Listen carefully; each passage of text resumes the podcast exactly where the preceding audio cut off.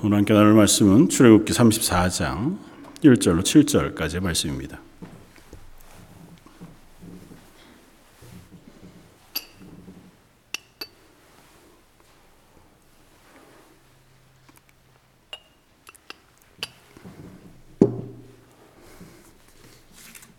출애굽기 34장 1절로 7절까지의 말씀.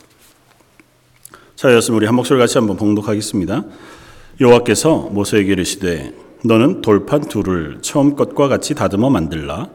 내가 깨뜨린 처음 판에 있던 말을 내가 그 판에 쓰리니 아침까지 준비하고 아침에 시내산에 올라 산 꼭대기에서 내게 보이되 아무도 너와 함께 오르지 말며 온 산에 아무도 나타나지 못하게 하고 양과 소도 산 앞에서 먹지 못하게 하라. 모세가 돌판 둘을 처음 것과 같이 깎아 만들고 아침에 일찍이 일어나 그 두 돌판을 손에 들고 여호와의 명령대로 시내산에 올라가니 여호와께서 구름 가운데에 강림하사 그와 함께 서, 거기 서서 여호와의 이름을 선포하실세. 여호와께서 그의 앞으로 지나시며 선포하시되 여호와라 여호와라 자비롭고 은혜롭고 노하기를 더디하고 인자와 진실이 많은 하나님이라. 인자를 천대까지 베풀며 악과 과실과 죄를 용서하리라 그러나 벌을 면제하지는 아니하고 아버지의 악행을 자손 3, 4대까지 보응하리라. 아멘. 오늘은 새로운 찬양을 몇 개 했는데요. 제가 잘 다 못하는 것 같아서 어, 비준비하시고라는 찬양 음, 아내가 아주 잘 듣고 함께 듣다가 너무 은혜가 되어서 오늘 말씀과도 잘 맞겠다 생각이 되어졌습니다. 어, 이 찬양은 시편 147편 을 바탕으로 지어진 찬양인데요. 아, 시편 147편의 고백이 하나님을 향한 고백이고 그 하나님의 하나님 되심, 하나님 위대하시고 또 비를 내리시고 또 상한 자를 고치시고 또 온 세상을 다스리시고 창조하신 하나님에 대한 고백을 드리고 있습니다. 어, 여러분 여러분의 하나님은 어떤 분이십니까? 어, 오늘 본문은 지난주에 나누었던 33장 마지막에 하나님 앞에 회막에 들어가서 모세가 기도하고 어, 하나님의 영광을 보고 싶습니다. 하나님의 영광을 보여주십시오. 그렇게 어, 하나님께 간구했을 때 하나님께서 어, 내가 내 모든 선한 것으로 내 앞을 지나가게 할 것이다. 이제 약속하시고 하나님의 영광을 보여주시되 네가 그 모든 것들을 다 감당할 수는 없으니 바위 틈에 너를 숨겼다가 손으로 덮어 어, 두었다가 내가 지나고 나서 내 뒷모습을 네가 보게 될 것이다. 라고 하신 말씀까지 33장 했었고 그 어, 하나님의 영광을 보이시는 장면이 오늘 이제 34장 어, 오늘 본문에 나오는 장면이라고 할 수 있습니다. 그 회막에서 나와서 하나님 부르신 이제 시내산 정상으로 올라가 하나님의 영광을 보게 되는데 어, 이 본문을 가지고 묵상하면서 어, 하나님의 영광 혹은 하나님의 성품 혹은 하나님의 하나님 되심에 대한 고백들을 우리가 어떻게 하고 있는가? 우리는 그 하나님을 잘 알고 있는가?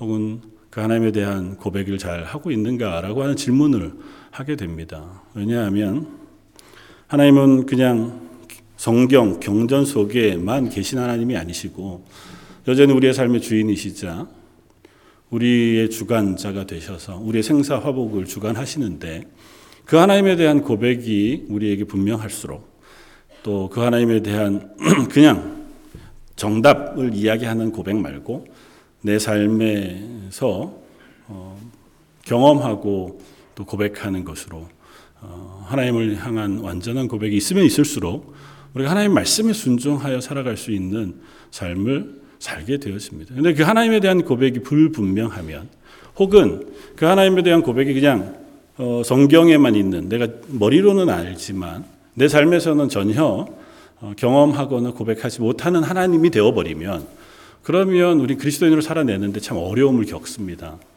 왜냐하면 그 하나님이 실제가 돼야 내 삶의 실제가 변하잖아요. 어, 많은 신앙 고백들을 우리가 이제 뭐 요즘은 여러 곳에서 들을 수도 있고 또 몇몇 분들의 고백도 들을 수 있습니다. 꽤 어, 여러 어, 분의 고백들 가운데 이번 주에 어, 접하게 되어진 고백은 인터넷에 어, 최근 유튜브에 그 찬양 사역자로 진아라고 하는 찬양 사역자 아마 교인 저희 교회 성도분들 대부분 아시리라고 생각하는데 그냥 한 여자분이 집에서 아이랑 함께 어, 찬양을 연주하는 것들을 이렇게 영상으로 올리는 것이 코로나 기간 동안에 어, 꽤 많이 올렸고 이제는 그 찬양을 듣는 사람들이 굉장히 많아졌습니다. 근데 최근에 한 두세 달 전에 미국 이제 서부 지역에 어, 기아대책본부 국제기아대책본부에서 펀드레이징을 경한 찬양 콘서트 그리고 혹은 찬양 집회를 하는데 이분이 초청이 돼서 간증하는 내용을 제가 들었습니다. 뭐 길지 않은 간증인데요. 어, 남편은 기아대책본부에서 일하는 국제기아대책본부에서 일하는 분이고 아마 공부하기 전부터 이제 결혼 을 했었던 것 같고 어, 결혼하자마자 처음 간 곳이 이제 캄보디아에서 한 1년 정도 있다가 그 다음에 조금 더 공부를 하기 위해서 독일에 가서 유학 생활을 하고 그리고 지금은 탄자니아에 가서 이제 기아 대책을 위한 그 프로젝트를 진행하고 있다고 그렇게 고백합니다. 근데 그분이 그 찬양을 올리게 되어진 이유가 어, 한국에서 그리고 독일에서 유산을 두 번 하고 이제 아이를 가졌는데 그 아이를 갖고 독일에서 있으니 유산하는 과정, 그 새로 아이를 갖고 그 아이를 낳고 하는 과정이 대단히 힘들었다는 거예요. 남편은 공부하는 사람이니까 어, 옆에 있다가도 금방 이제 공부하러 가면 하루 종일 혼자 있어야 되고 또 하루 종일 아이랑 씨름해야 되고 또 하루 종일 자기가 뭐 언어도 사실 어려운 상황에 어, 그 기간을 버티기가 너무 어렵다는 거예요. 그러면서 이제 하나님께 기도했다는 겁니다. 하나님 너무 어렵습니다. 어떻게 해야 할까요? 어, 그리고 그 다음 했던 기도가 하나님 남편은 자기 비전을 따라 저렇게 사는데 저는 뭐로 사는 겁니까? 하나님 앞에서 내 비전을 가지고 혹은 나도 하나님 앞에 쓰임 받고 싶은데 저는 어떻게 했으면 좋겠습니까? 하나님께서 그런 마음의 응답을 주시더래요. 네가 잘하는 것 그것을 가지고 섬기면 되지 않겠니? 그래서 자기가 혼자 일기를 쓰던 중에 계속 곰곰이 생각해봤대. 자기 인생을 돌아보면서 아, 하나님이 자기를 찬양하는 사람으로 부르셨더래요. 찬양팀에서도 섬기고 아마 어, 반주도 하고 연주도 하고. 그러면 지금 내가 할 수 있는 건 어디 가서 찬양할 수 있는 것도 섬기는 것도 못하니 그냥 집에서 아이랑이라도 홀로 하나님을 찬양하는 사람으로 서야 되겠다. 그래서 하나님을 찬양하는 사람이 되고 싶어서 그 찬양을 하되 기왕이면 그 영상을 틀어놓고 하루 하나씩이라도 녹화를 하고 하면 조금 더 진지하게 그렇게 할 수 있을 것 같아요. 그렇게 시작을 했다는 거예요. 그런데 불과 얼마지 않아서 뭐 6개월, 1년이 지나면서 어, 구독자가 이제 10만 명, 지금은 3, 40만 명 정도 되어져 가고 수많은 곳에서 그 댓글로 그 찬양을 듣고 위로를 받았다. 그 찬양 때문에 은혜를 경험한다. 또 예배하는데 그 찬양을 쓸 수 있겠느냐. 뭐 여러 여러 어, 그 글들을 보면서 또 편지들을 보면서 아 하나님께서 이렇게도 나를 쓰시는구나 그렇게 이제 고백하더라고요. 지금도 이제 여전히 비슷한 어, 상황에 계시더라고요. 탄자니아라는 곳에 아무도 없죠, 뭐. 남편은 기아 대책으로 일을 하니 혼자 그 동네를 이렇게 걸어 다니면서 어, 찍은 것을 가지고 자기 연주를 덧 붙여서 그냥 영상으로 올리는 그런 고백을 하는데 그런 생각이 들었습니다. 어, 이분은 적어도 자기 신앙의 고백 가운데 그 하나님을 향해 어, 나아가 기도했고 또 자기의 하나님께서 나를 쓰시는 쓰임, 쓰임에 대한 고민을 어, 그것도 계속해 가고 또 그 하나님을 찾아갈 마음이 그분에게 있었다는 생각이 듭니다. 물론 우리도 다 기도하죠. 근데 내가 아는 하나님, 나의 하나님이 어떤 하나님인가 그 하는 고백을 우리가 다시 점검해 볼 때, 우리는 그 하나님 앞에 조금 더 친밀하게, 조금 더 적극적으로, 조금 더 단순하게 나갈 수도 있겠다는 생각이 들었습니다. 오늘 모세가 하나님의 영광을 보고 싶습니다. 왜 그랬을까? 지금 되게 위급한 상황이잖아요. 하나님께서 구원하신 이스라엘 백성이 이 시내산의 하나님과 언약하고 그리고 나서 범죄했습니다. 하나님이 저들을 다 진멸해야 되겠다. 그 말씀하실 만큼 하나님 앞에서는 뭐 용서받을 수 없는 죄를 범했어요. 그러니까 이제는 저들은 하나님의 백성이 될 수 없는 것과 같은 위기의 순간에 하나님 앞에 하나님 저들을 용서해 주십시오 중보하면서 기도하고 나서 왜 모세는 그 자리에서 하나님의 영광을 보여주십시오 그렇게 기도했을까? 왜 그랬을까요? 저들은 어떻게 되든지 몰라도 나는 하나님을 보고 싶습니다. 나는 하나님 만나고 싶습니다. 이런 건 아니었을 거 아니겠습니까? 하나님의 영광을 보고자, 보고자 했던 것은 하나님의 성품에 대한 어, 모세의 고백이 있었기 때문이겠다고 생각이 돼요. 하나님, 하나님은 긍휼하신 분이시지 않습니까? 하나님은 은혜가 풍성하신 분 아니십니까? 하나님 오래 참으시는 하나님 아니십니까? 그 하나님의 하나님 되심을 제게 좀 보여주십시오. 아니, 이 이스라엘에게 비춰주십시오. 이스라엘에게 그 하나님이 되어주십시오. 아마 그렇게 고백하는 것 아니었을까 싶어요. 하나님이 응답하셨습니다. 그리고 오늘 본문에 보면 너는 이제 시내산에서 올라와서 하나님을 만나도록 하세요. 시내산에 올라가서 하나님의 영광이 모세에게 임하였고 모세가 하나님의 임재를 보았습니다. 어, 그런데 하나님 올라오기 전에 모세에게 먼저 하나를 행하고 올라오라고 말씀하세요. 그게 뭐였을까요? 돌판을 깎아오너라. 하나님께서 이미 40일간 모세와 말씀하실 때에 모세에게 십계명 두 돌판을 하나님께서 깎으셔서 하나님께서 글을 쓰셔서 모세를 통하여 주셨었습니다. 근데 그 언약의 돌판이 더 이상 쓸모가 없는 상황이 됐어요. 이스라엘 백성이 언약을 어겼으니까요. 그래서 그 두 돌판은 모세에 의해서 던져져 깨졌습니다. 그런데 그 하나님께서 다시 너희 손으로 돌판을 만들어서 산 꼭대기로 올라오라고 하세요. 왜 그러실까요? 모세는 그 얘기를 들었을 때 어떤 생각이 들었을까요? 하나님이 다시 돌판을 만들어 오라. 조금 죄송하게 좀 어, 표현하자면 찢어진 계약서를 다시 쓰자. 는 하나님의 말씀이지 않을까. 하나님의 언약의 돌판이잖아요. 십계명은 하나님의 명령이 써여진 돌판이지만 그 명령의 내용은 뭐냐면 너희가 이 명령을 지켜 순종하면 그게 조건이잖아요. 나는 너희의 하나님이 되고 너희는 내 백성이 돼요. 그기 안에 내포되어져 있는 건 뭐냐면 이 십계명의 돌판, 이 언약의 돌판이어서 이걸 지키는 건 너희의 조건. 나는 너희의 하나님이 되는 거예요. 너희의 일용할 것을 먹이시고 너희의 삶을 책임지시고 너희의 안전을 보호해 주시고 너희 대신 싸워 주시고 너희에게 비를 내리시고 너희를 풍요롭게 하시는 그 모든 것들을 내가 하시겠다는 겁니다. 그게 하나님의 언약이었잖아요. 근데 그 언약이 깨졌어요. 그런데 다시 올라오너라. 어떻게 해요? 다시 언약할 언약의 돌판을 들고 올라오너라. 그러니까 하나님의 성품이 이건 거죠. 하나님은 이들을 멸망시켜야 합당하지만 하나님께서 그것을 돌이키셨다고 하는 사실을 보여주세요. 그게 하나님의 성품입니다. 그러면서 올라온 모세에게 하나님의 영광을 보여주십니다. 오늘 본문에 어떻게 어, 쓰여지고 있습니까? 5절에 여호와께서 그의 앞으로 지나시며 선포하시되 여호와라 여호와라 자비롭고 은혜롭고 노하기를 더디하고 인자와 진실이 많은 하나님이라. 그리고 인자를 천대까지 베풀고 악행을 3, 4대까지 보응하리라고 말씀하세요. 그리고 나서 8절에 어떻게 해요? 모세가 급히 땅에 엎드려 경배했다고 씁니다. 그러니까 하나님의 영광이 임한 거예요. 그리고 그건 대단히 시각적으로 아니면 감각적으로 놀랍고 무겁고 은혜로운 어떤 장면. 근데 모세는 그 표현을 하지 않습니다. 모세가 본 것에 대하여, 모세가 느낀 감정에 대해 쓰지 않아요.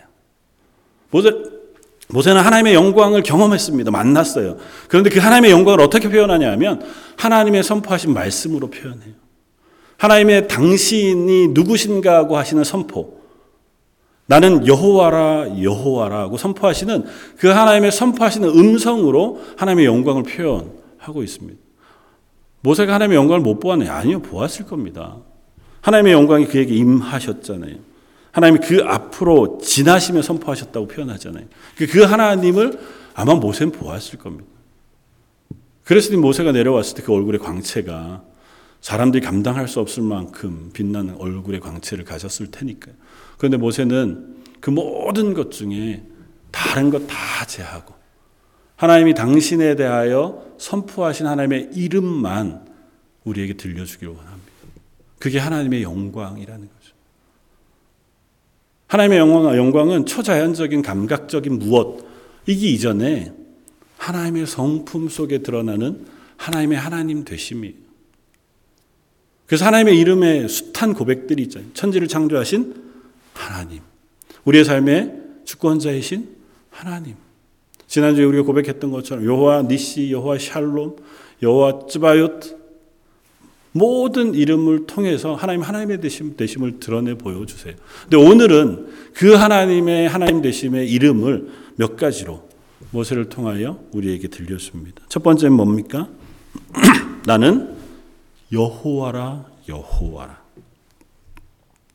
하나님 당신의 이름 여호와를 다시 한번 선포하세요. 모세에게 이미 처음 모세를 부르실 때 가시덤불 불꽃 가운데서 하나님께서 말씀하셨습니다.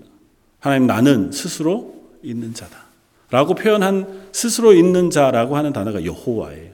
우리는 여호와로 읽지만 히브리어의 발음은 전혀 무엇인지 알 수 없습니다. 뭐 히브리 사람들, 이스라엘 사람들은 여호와라는 단어를 읽지 않으니까요.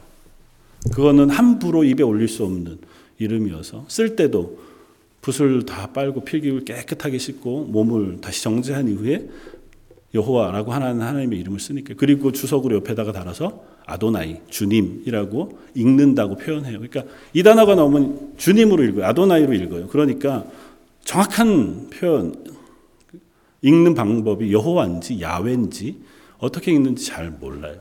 그러나 스스로 있는 자라고 표현한 그 단어가 여호와세요. 그리고 스스로 있는 자라고 하는 이름에는 아브라함과 이삭과 야곱의 하나님으로 당신을 소개해요. 그 소개의 내용은 뭐냐면 아브라함과 언약하신 것을 이삭과 언약하시고 이삭과 언약하신 것을 야곱을 통하여 이루시고 야곱과 언약하신 것을 지금 야곱의 후손인 이스라엘 백성에게 응답하셔서 이루시는 하나님이세요. 그러니까 약속하신 것, 언약하신 것을 지키시는 하나님이세요. 한번 언약하신 것을 잊지 않으시고 하나님의 언약을 완성하시는 하나님으로 당신을 소개할 때 하나님의 이름을 여호와로 소개해요. 그러니까 여호와 하나님은 이스라엘 백성에게 있어서 우리의 조상 아브라함과 언약하신 언약을 지금껏 잊지 않으시고 우리에게 이루시고 응답하시는 하나님의 이름이 여호와예요. 그러니까 하나님 당신을 어떻게 해요? 여호와라 여호와라고 소개해요. 사실은 하나님의 언약을 더 이상은 지킬 이유가 없는 상황입니다. 지금은. 이스라엘 백성이 하나님의 언약 가운데서 떨어져 나갔잖아요. 스스로가 우상을 섬김으로 금송아지를 만들어 그 앞에서 이가 우리를 이스라엘에서 구원해낸 여호와라고 고백하는 순간 그 앞에서 제사하고 그 앞에서 춤추고 떠들고 뛰는 그 순간 이미 하나님으로부터 완전히 떨어져 나갔어요. 더 이상 하나님의 언약이 소용이 없는 사람들이 되었습니다. 그들에게 하나님의 언약을 지킬 이유가 없으세요. 그들 스스로가 그 언약을 깨고 하나님을 거절하고 갔으니까. 그런데도 하나님이 다시 뭐라고 말씀하신다고? 나는 여호와라고. 그럼에도 불구하고 나는 그 언약을 지키는 하나님이시라는 거예요. 우리의 죄인됨에도 불구하고 우리가 하나님을 떠나 하나님을 거절하고 배반하고 하나님을 싫어해 떠나갔음에도 불구하고 우리를 향하신 하나님의 약속, 구원의 언약을 여전히 지키시는 하나님. 그 하나님은 또 다시 이렇게 표현합니다. 그래서 그 하나님은 어떻게 해요? 자비롭다고 표현합니다. 은혜로우시다고 표현합니다. 두 단어가 조금은 비슷한 뉘앙스를 가지지만 표현하자면 자비롭다고 표현되어지는 표현은 조금 더 긍휼에 가까운 단어예요. 그 불쌍히 여기시는 하나님. 불쌍히 여기시는 그 하나님에 대한 성품을 먼저 얘기하시는 이유가 있어요. 지금 이스라엘은 하나님이 자비하시지 않으면 하나님의 백성의 자리로 돌아올 수 없습니다. 하나님이 그들을 불쌍히 여기시지 않으면 만약에 언약하신 당사자대로 언약을 그대로 그들에게 적용하시면 그들은 죽으면 끝이었습니다. 더 이상은 하나님의 손 안에서 용서받을 수도 구원받을 수도 보호받을 수도 없는 존재지만 하나님 긍휼하신 하나님, 자비하신 분이세요. 그래서 그들을 긍휼히 여겨주세요. 그렇다고 해서 하나님께서 그 죄를 완전히 다 그냥 모른 척 하신 건 아니지만 그래도 죄인인 그들을 긍휼히 여기시는 하나님이신 것처럼 저와 여러분들에게 동일하시죠. 저와 여러분들이 여전히 연약함에도 불구하고 우리를 여전히 긍휼히 여기시는 하나님이시라는 또 은혜로우신 하나님이시라고 고백합니다. 하나님의 은혜로우심은 하나님이 하나님의 백성, 하나님의 자녀들을 대하시는 태도예요. 성경에 수없이 여러 가지 표현으로 나오지만 하나님이 자기 백성을 바라보시는 하나님의 마음을 은혜로 표현해요. 그건 다른 표현으로 하면 이런 것이요.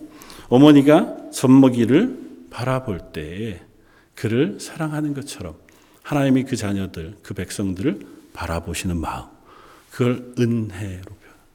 그러니까 하나님은 우리를 향하여 아주 특별하게 바라보시고 아주 큰 사랑으로 우리를 붙드신 하나님이시라는 것입니다.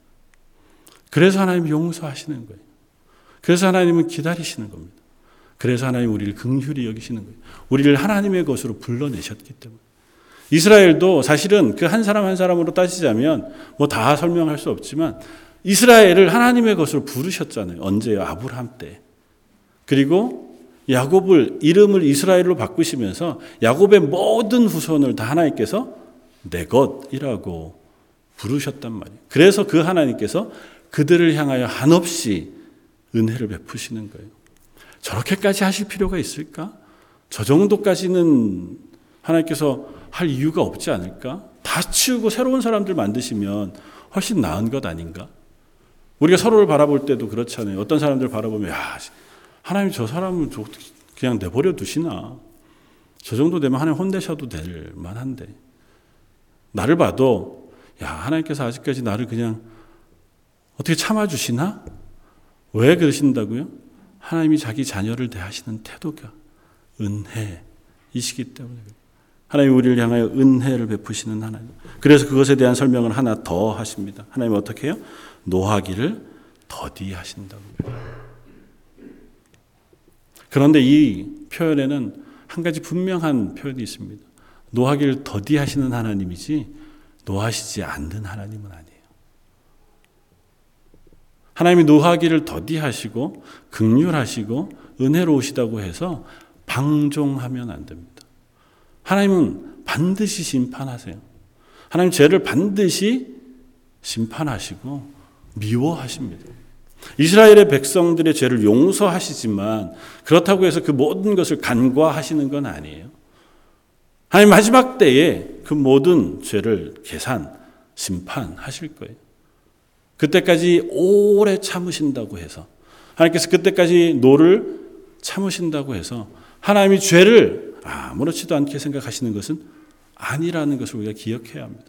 아직 참고 계실 때 그때 우리가 돌아와야 하죠. 보통 그렇잖아요. 아버지들이 이렇게 자녀들을 가르 뭐 기르다가 보면 보통 조그만 거 잘못하는 거 한두 개가 있을 때 바로 혼내시지 않잖아요. 보통은 참죠. 경고. 다시는 하지 마. 그랬는데 또 그러면 또 이제 조금 참아두지만 게이지는 조금 높아가잖아요. 인간도 그런데 하나님은요. 하나님 오래 참으시죠. 그러나 그 죄를 기억하십니다.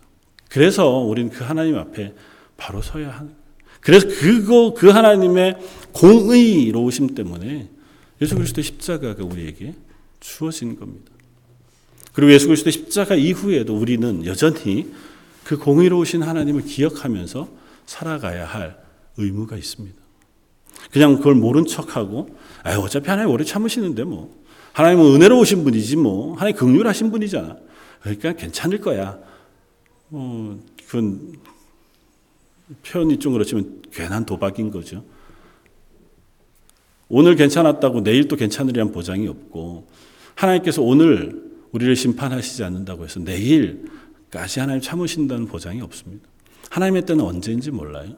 우리가 언제 하나님의 부름을 받을지도 모르고 하나님의 심판이 언제 이를지도 아무도 모른다고 성경 우리에게 말씀해 주니까 오늘 그 하나님 앞에 우리가 서는 그 순간 내가 하나님을 알고 그 하나님 앞에 어, 겸손함으로 서는 것이 필요하다. 마지막으로 하나님은 인자와 진실이 많으시다고 표현합니다. 하나님의 성품을 표현할 때 인자와 진실이 많으시다고 하는 표현은 하나님에 대한 표현일 뿐만 아니라 예수님에 대한 표현이기도 해요. 요한복음 1장 14절에 말씀이 육신이 되어 우리 가운데 거하심에 우리가 그 영광을 보니 아버지의 독생자의 영광이요 은혜와 진리가 충만하더라. 그러니까 하나님의 인자, 진실 그것이 나타 나는 것 그것이 은혜고 그 하나님의 인자와 진실하심은 영원토록 변치 않으시다고 표현해요. 그것이 하나님의 성품입니다. 하나님이 인자하신 하나님이라고 표현합니다. 그건 왜냐하면 하나님의 성품이 우리를 향하여 비춰질 때 그렇습니다. 그러나 그 인자는 반드시 진실을 동반합니다. 진실이 동반되어진다는 건 공의의 하나님이시라는 하나님 말씀하신 대로 이루시는 하나님이세요. 다만 그걸 우리에게 대하실 때 인자를 동반하여 은혜로 우리에게 임하시는 하나님이세요. 그래서 하나님은 우리에게 어떻게 해요? 인자를 천대까지 베푸시는 분이라고. 그리고 잘못한 악과 가실 그리고 죄를 용서하세요. 그러나 그 죄는 용서함을 받는다고 해서 없어지지 않습니다. 그래서 어떻게 표현합니까? 그 벌은 면제하지는 아니하고 아버지 악행을 자손 3, 4대까지 보응하리라. 하나님 우리에게 주시는 복은 천대까지 그러나 우리의 죄와 악은 3, 4대까지 보응하신다고 표현해요. 그럼 아버지의 죄가 아들에게 전가되고 손자까지는 가는 겁니까? 그렇지 않아요. 모든 인간은 자기의 죄로 심판을 받습니다. 그건 분명해요. 그러나 오늘 말씀 이렇게 표현하는 것에는 분명한 이유가 있습니다. 아버지의 죄가 자녀들에게 영향을 미친다는. 부모의 죄된 속성과 삶의 태도가 반드시 자녀에게 영향을 미칩니다. 나는 죄를 범하면서 살면서 자녀들에게는 야 그러면 안 돼. 잘 살아야 돼. 야 신앙 잘 지켜야 돼. 말씀대로 살아야 돼라고 얘기하면 애들이 말만 듣고 잘 크느냐 그렇지 않다는 거예요. 우리의 삶의 태도가 자녀들에게 반드시 영향을 미친다라고 하는 사실을 설명해 주시는. 그러면 반대로 우리의 믿음의 선한 본은 자녀들에게 당연히 본이 되겠죠. 그래서 우리는 유아 세례라는 걸 주잖아요. 부모가 믿음으로 이 자녀를 양육할 것을 약속하고 그 약속 위에서 자란 자녀가 잘못되지 않을 거라고 하는 고백과 교회가 그걸 위해서 함께 수고하겠다고 하는 다짐을 담아서 우리가 유아에게 세례를 주는 거거든요. 그러니까 우리가 하나님 앞에서 그 하나님의 선하심 그리고 그 하나님 앞에 살아가는 우리의 삶을 온전하게 살 때 우리의 자녀들 앞에서 하나님의 사람으로 살아내는 고백이 있어야 할 줄 압니다. 그리고 이 하나님의 성품은 우리에게 완전하게 증거되었습니다. 어디에서요? 예수님의 십자가에서. 예수님의 십자가에서 이 하나님의 영광의 모습, 하나님의 성품의 모든 것들은 하나도 빼놓지 않고 완전하게 성취되었습니다. 언약하신 구원을 십자가에서 이루셨습니다. 하나님은 우리들에게 자비하셨습니다. 우리의 죄악에도 불구하고 그 십자가에서 우리 죄를 사하시기 위하여 예수님을 십자가에 달려 죽도록 하셨습니다. 그래서 우리의 죄를 사해 주셨습니다. 그렇다고 해서 우리의 죄를 완전히 간구하신 건 아니에요. 우리의 죄를 예수님에게 전가하여 우리의 죄의 대가를 반드시 치르게 하시는 방법으로 공의의 하나님이 우리를 구원하시는 구원의 은혜를 베풀어 주셨습니다. 그러니까 하나님의 성품이 가장 완전하게 드러난 장소가 바로 예수님의 십자가. 그리고 우리는 그 십자가를 바라볼 때마다 하나님을 묵상할 수 있습니다. 아, 하나님은 이토록 우리를 향하여 은혜 베푸시길 기뻐하시는 하나님이시고 그 언약을 지키시는 하나님이실 뿐만 아니라 그럼에도 불구하고 우리의 죄를 미워하시는 하나님이시라는 사실 우리가 깨닫게 되어지는 거죠. 그리고 그것으로 인하여 구원받은 우리는 그 하나님을 조금 더 깊이 고백하고 알아가며 그 앞에 살아가는 다짐을 해야 할 필요가 있습니다. 모세가 이렇게 하나님의 성품을 알고 났다면 이 하나님에 대하여 이스라엘 백성에게 반드시 전했을 겁니다. 그리고 그 말씀을 가지고 이스라엘 40년간 인도해 갔을 것이고 신명기의 말씀을 통해서 그 하나님에 대해서 다시 한번 이스라엘에게 선포하고 가르치고 다짐합니다. 그 하나님을 기억하라는 거죠. 그 하나님에 대해서 알라는 겁니다. 저 여러분들도 마찬가지입니다. 하나님에 대해서 얼마든지 많이 듣죠. 어렸을 때부터 신앙생활 하신 분들은 더 성경의 내용도 많이 알 수 있습니다. 그러나 정말 그 하나님의 선하심을 내가 아느냐는 거죠. 그 하나님의 은혜로우심을 내가 아느냐는 겁니다. 그 하나님의 오래 참으시는 하나님이신 것을 아느냐는 겁니다. 뭐 이름을 밝힌 그렇지만 제 후배 중에서 아주 신앙생활 잘하던 친구였습니다. 그리고 직장 생활을 시작하면서 조금 이제 음, 점점 점점 멀어져 가더라고요. 그러니까 뭐 신앙생활 안 하는 건 아닌데 예전 같은 열심과 고백이 없어요. 승진하는 것, 또 좀 더 많이 돈을 벌고 좀 더 좋은 아파트를 사서 노후를 준비하는 것, 뭐 이런 데 너무 관심이 많아요. 그러다가 그 모든 게 어느 순간 다 끊어져 버리고 바닥으로 내려가게 되더니 그 자리에서 하나님의 선하심을 자기는 맛보았다고 고백합니다.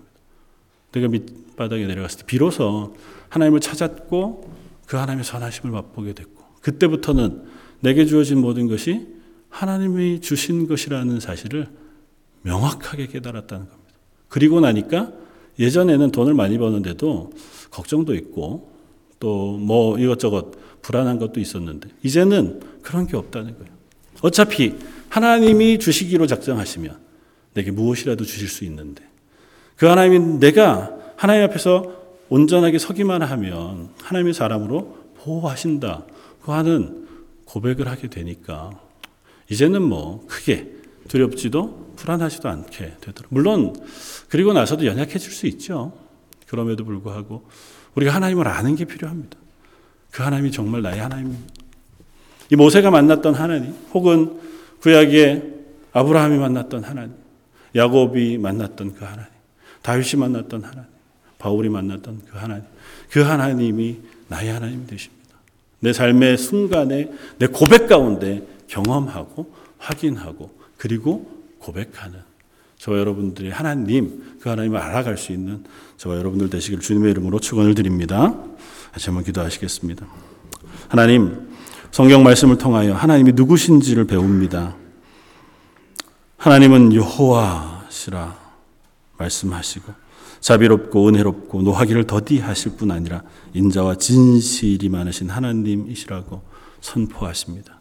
그 하나님이 나의 하나님인 줄 믿습니다. 나를 구원하시고 나를 인도하시며 나에게 은혜와 긍휼을 베푸신 우리를 기다리시되 천대까지 우리의 삶을 지키시고 인도해 주시는 하나님이신 줄 믿습니다. 그 하나님을 저의 삶 속에서 고백하기를 원합니다. 그 하나님을 우리의 삶 속에서 경험하고 그 하나님을 의지하며 살아갈 수 있기를 원합니다. 예배하는 모든 성도들과 가정 위에 하나님의 하나님 되심을 선포해 주시고 경험케 하여 주옵소서. 오늘 말씀 예수님 이름으로 기도드립니다. 아멘.